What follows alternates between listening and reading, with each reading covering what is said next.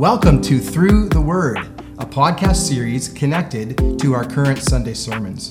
Join us as we explore the book of Romans. Well, welcome back to episode seven of Through the Word. This is our study, our podcast series uh, in the book of Romans.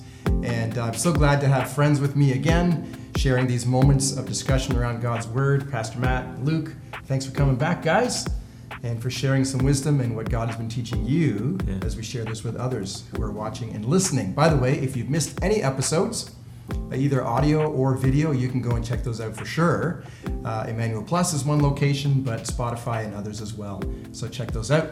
Anyway, here we are in Romans chapter four, verses one to twenty-five. If you're watching at home, grab your Bible and check these out with us. Watch as we go through the text together.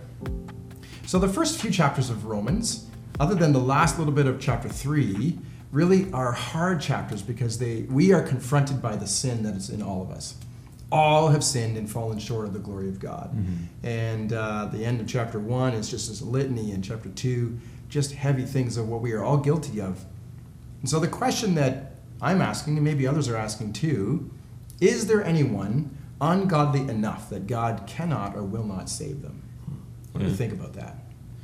I think even the the flow of Romans trying to get across to us that everybody comes before God, uh, absolutely, as a sinner who's already rejected him. Uh, you think of what Paul even writes in Ephesians two, right? We're, we're dead in our trespasses and sins. Paul calls himself the chief of sinners. Mm-hmm. And it, it just like emphasizes for us that the only way that we could possibly come into salvation is if God did something for us. And so this is why I think in chapter four, verse five, Paul is illustrating what he's already shown us in chapter three about Jesus' atoning sacrifice that we enter into, we receive uh, by faith. And he says in verse five, to the one who does not work but believes in him who justifies the ungodly, his faith is counted as righteousness. So for anyone who would maybe ask the question like, am I too ungodly, or is that person too ungodly? Mm-hmm. Uh, here, verse five just says that those are the ones who God justifies, the mm-hmm. ungodly. Mm-hmm. People like Paul, people like you, people like me. And what's what's actually really beautiful then about that is just realizing that, that God's grace and what Christ has done on the cross o- overwhelms our brokenness. I mean, the other Sunday we sang, our sins they are many, his mercy is more, and that's drawn from the passage in, I believe it's, it's Romans one, uh, that talks about the reality of like mercy triumphing over judgment. And the, the reality that as we look at a question like this that says, is anyone ungodly enough? I'm in the same boat as the most ungodly, broken, messed up sinners on the planet. Like the ground is level at the foot of the cross for us in that.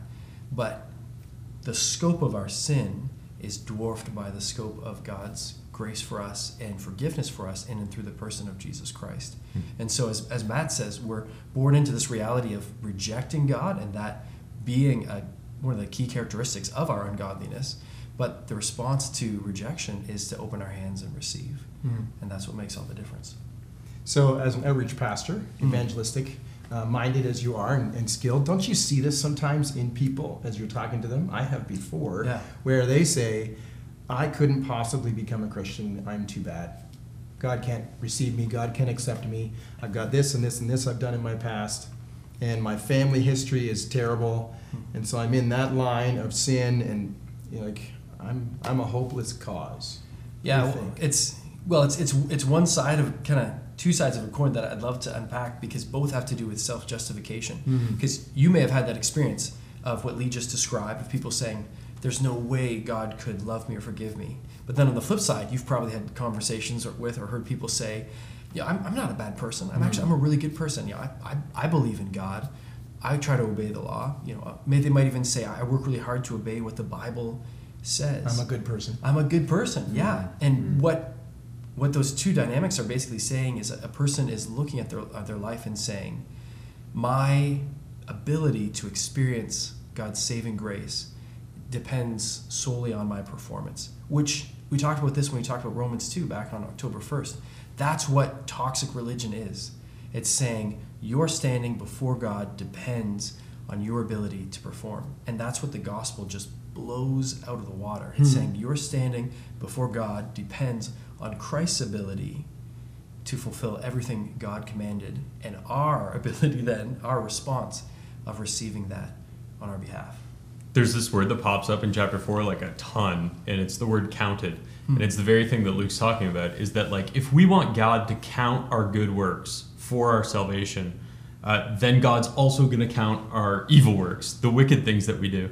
And so the the illustration of David in, in verse seven and eight from Psalm thirty-two, you get this phrase, "Blessed is the man uh, whose lawless deeds are forgiven, whose sins are covered. Blessed is the man against whom the Lord will not count his sin." And it and it's like the blessed person, the person who's accepted by God, who's divinely favored, is not the one who's done good works. It's the one who God actually has not counted their sin against them, whose like works are almost like forgotten, right? And uh, that kind of takes us into a place of where we would ask, like, how can that be? Hmm. Yeah, and isn't that liberating? Yeah, as believers in Christ, to know that it's not up to me mm-hmm. for my salvation; it's already been provided. It's a gift. I receive that through Christ by faith, and it's liberating mm-hmm. for now and for eternity. Yeah, it's beautiful. Uh, hey, there's an interesting phrase in verse seventeen. I wonder if we could unpack that for a moment. Here's what verse seventeen says in Romans four. He is our Father in the sight of God, in whom he believed. The God who gives life to the dead and calls things that are not as though they were. There's a lot there. Mm-hmm. What does that mean? So there's like a few ways that you can translate this. If you look at like the old N I V or the K J V, there's this idea of him like calling things which are not as though they were, uh, which sort of leaves it in this sort of like nebulous zone of like what's going on. Mm-hmm. Uh, and then some of the more modern translations uh, will have this phrase that God gives life to the dead mm-hmm. and calls into existence the things that do not exist. Uh, I think both just like fairly clearly are speaking of creation, right? God speaks and things coming come into existence. Uh, that God says, "Let there be light," and light exists. Um, but obviously here it, it has a, a little bit more um, meaning pertaining to the idea of like a recreative mm-hmm. moment in the lives of believers. Yeah, yeah, God recreating us spiritually, but also like the eternal promise. You think of Revelation, the trumpet shall sound and the dead shall be raised incorruptible.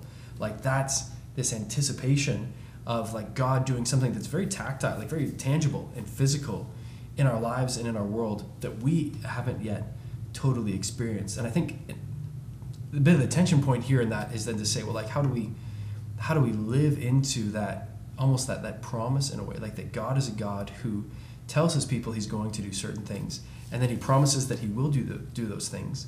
But even as we see in Jesus the fulfillment of so many Old Testament prophecies and promises, mm-hmm. we are still living from a place where we're anticipating the fulfillment of those. And and something that has helped me a little bit, you guys are welcome to speak into it or not, is just thinking about living in light of eternity, living in light of God's promises, almost kind of like uh, the engagement season.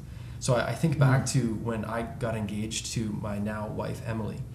Now, there had been words spoken that, in a way, kind of, kind of created a new reality of, of engagement, right? And expensive jewelry given. Uh-huh. Uh, let me add that, right? um, and what that meant was that I was looking forward to a promise being fulfilled, that coming together like in marriage.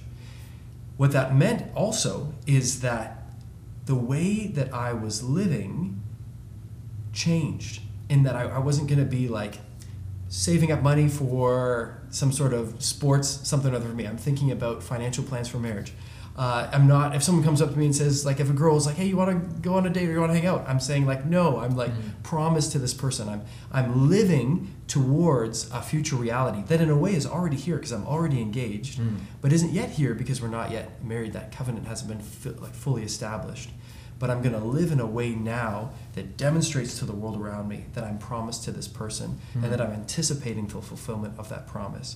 And so I think part of what's happening here too, like, like God promises Abraham that through him, all of the earth is going to be blessed. And yes, Abraham lives to see him and his wife have a son, but there's so much of that he doesn't see. No. But he's still called to live in a way that anticipates that promise being fulfilled. And so it's kind of beautiful to think about mm-hmm.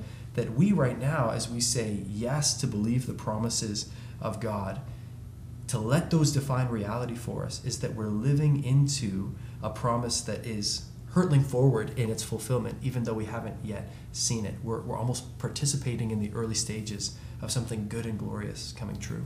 Mm-hmm. Uh, that reminds me a little bit of the beginning of Hebrews chapter eleven, hmm. concept of faith, seeing things that are not, because it's by faith. So this is what the first couple verses say in Hebrews eleven. Now faith is being sure of what we hope for and certain of what we do not see. This was what the ancients were commended for, like Abraham in our text here. By faith we understand that the universe was formed at God's command, so that what is seen was not made of what was visible.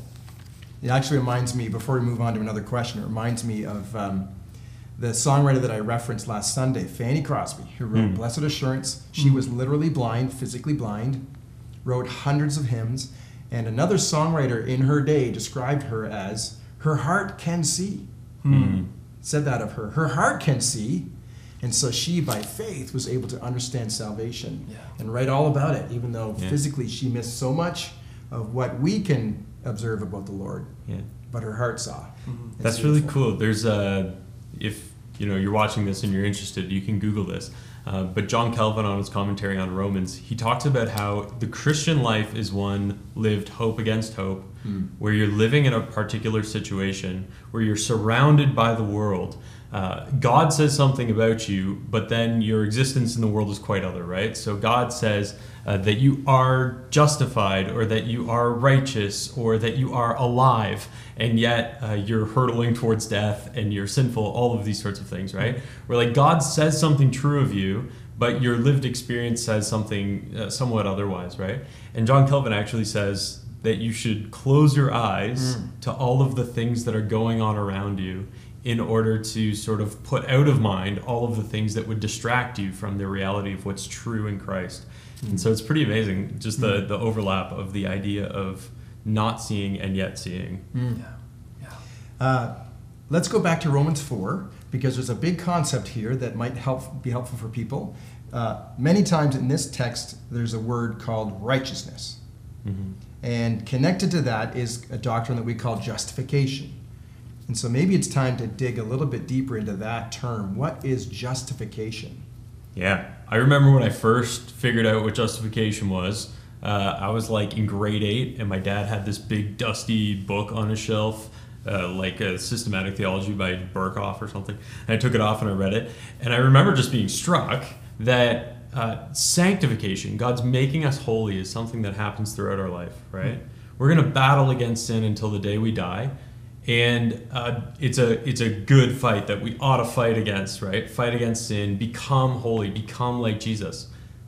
But that that can only happen and does only happen because of something God's already done in us. Mm-hmm. That we believe on Jesus, and that, like Paul says in Second Corinthians, uh, he became sin, he took on our sin, so that we might become the very righteousness of God. There's an exchange there where we give up our sinfulness and take on his righteousness. And before God, positionally, it, it is now something that is our status, where we are righteous before him. And from that, from that freedom, from that position, from that relationship of peace with God, we can now begin to live righteously, right? Mm-hmm. It's quite it's quite significant. So you used the term status, I believe, just now. Mm-hmm. Another term is standing. We have a yeah. standing before the Lord. Here's a monstrous book I'll show you. This thing's a huge thing. But here's what this book says about, about the idea. This righteous standing is granted freely by divine grace and is based on the atoning sacrifice of Jesus Christ. So he did for me what I could not do for myself. This gracious declaration of righteousness eliminates all human boasting and places both Gentiles and Jews on equal footing. It's a beautiful phrase. Mm-hmm. Jesus' sacrificial death displays the justice of God in declaring sinners to be righteous on the basis of faith. Yeah. A righteous standing. It's beautiful. Justification. Yeah. And we know how freeing it is when like somebody treats us as though we are good. Mm. It motivates us to be good. When somebody treats us as though Uh, we may have something to contribute. We then contribute, right? Mm-hmm. And it's like to know that God sees me righteous and will not condemn me mm. uh, really frees me to live as I am, which is a, a really encouraging thing. it might be a bit of a lighthearted example, but what I think about when I hear that is that if you've traveled internationally, and, and I spent some time living overseas as a young person, it's funny to see what stereotypes people in certain countries hold of foreigners from different parts of the world. So, for example, for, for me living in Southeast Asia, um, there sometimes could be certain stereotypes of the British because of colonialism, or mm. stereotypes of the American because of Americans because of communism and the war in Vietnam. But they really liked Canadians, and so a lot of people would go backpacking and put Canadian flags on their backpacks, mm. uh, even if they weren't Canadian. Why? Uh, because people just assumed, oh, there's a Canada flag, Canadians, like, we like these guys. And you could be a terrible person. You could be like the worst tourist showing up there. But, oh, you've got your Canadian flag, so, like, we're going to assume that you're a quality person. To, so to Matt's point, it's this place of this, like, undeserved standing of, like, oh, this is a quality person. Again, a lighthearted example, and regardless of what country you're from, hopefully you're a good tourist. Okay. But it kind of helps me make sense of this in my own heart and mind. Yeah, that's cool. So I've heard a, a definition of justification. You break the word down. You've probably heard this before. It's sort of like just if I'd never sinned. Justified. Just if I'd never sinned. Is that true? Is that sort of what God sees us to be, as if we never sinned? Or does he choose to know that we've sinned but ignore it or push it away, or, as the Bible says, he's buried our sins in the depths of the sea? Like, how does that work? Hmm. Uh, it's a bit tricky to say, maybe, right? Like, it's not like God all of a sudden forgets, right? It's not like forgiveness requires you not knowing something that you knew, right? We just know that God knows all things, so it'd be, like, wild to say all of a sudden he doesn't know that. But it does mean that he doesn't treat us as though that were true of us, right? Mm. And I think that's like the depths of God's forgiveness, is that he treats us as though what we have done was never done, that we were never in rebellion against him. And uh, yeah, we just we just really see that, I mean, in this passage, when it says that uh, at the very end, it applies it to us, and it says, uh, this is why his faith, Abraham's faith, was credited as righteous, but the words "it was counted to him" were not written for his sake alone, but for ours also. It will be counted to us who believe on him who raised the, uh, from the dead Jesus our Lord, who was delivered up for our trespasses and raised for our justification. Uh, that, like, it is this exchange now where what is true of Christ is true of us because he has taken on what was true of us. And now that is how God sees us. That is our status in standing before him. And that, that exchange leads us to what Tim Keller says is, is a trust transfer. Hmm. That what, what we are standing on and confident in is no longer our source of confidence. And I mean, I think of extreme camp. Some of you have counseled extreme camp. Some of you have attended as kids. And you know that if you go caving at Metcalf Rock, there's an element that is usually the most nerve-wracking element called the leap of faith. And you're on one huge slab of rock, and you have to step across this gap, this chasm with, like, multiple foot drop onto this other huge amount of rock, uh, take hold of this tree. And to make that step, the only way you can make that step is if you commit your weight forward. Mm-hmm. You can't lean back and kind of put a toe out a little bit. You can't even stretch forward with your arms.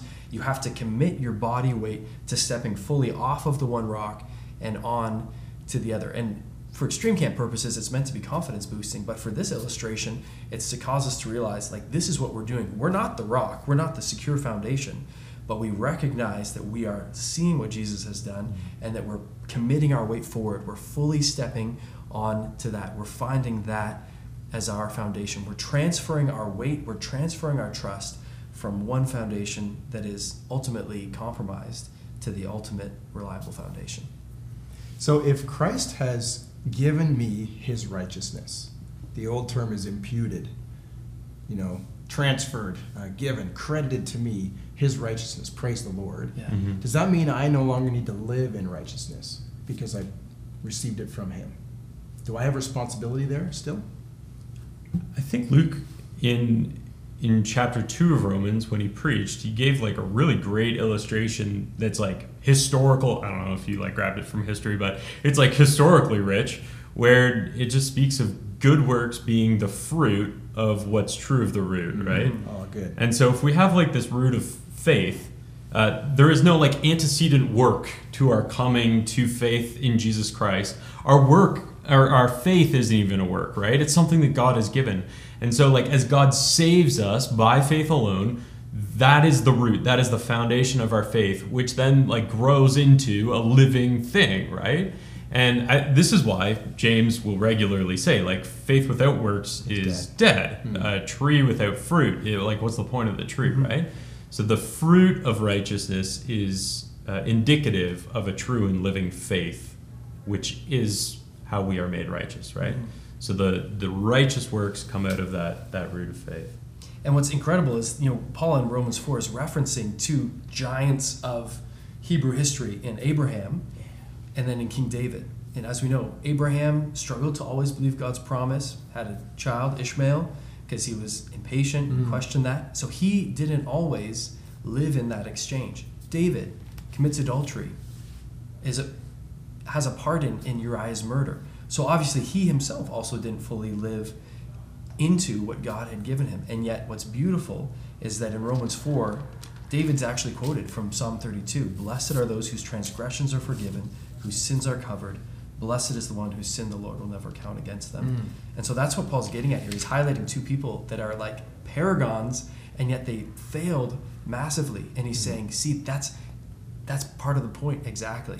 God used these men, he worked through their lives, and they were considered righteous. Why? Because they ultimately put their trust and their faith in, in the living God. Mm-hmm. Those are good words. Thanks, Luke and Matt. Uh, let me just share a, a verse as we conclude our time here today from Hebrews twelve this time, first couple verses. "Therefore, since we are surrounded by such a great cloud of witnesses," that's from Hebrews eleven, all those people of the Old Testament who by faith did certain things, including Abraham and David, yeah. who we've seen today.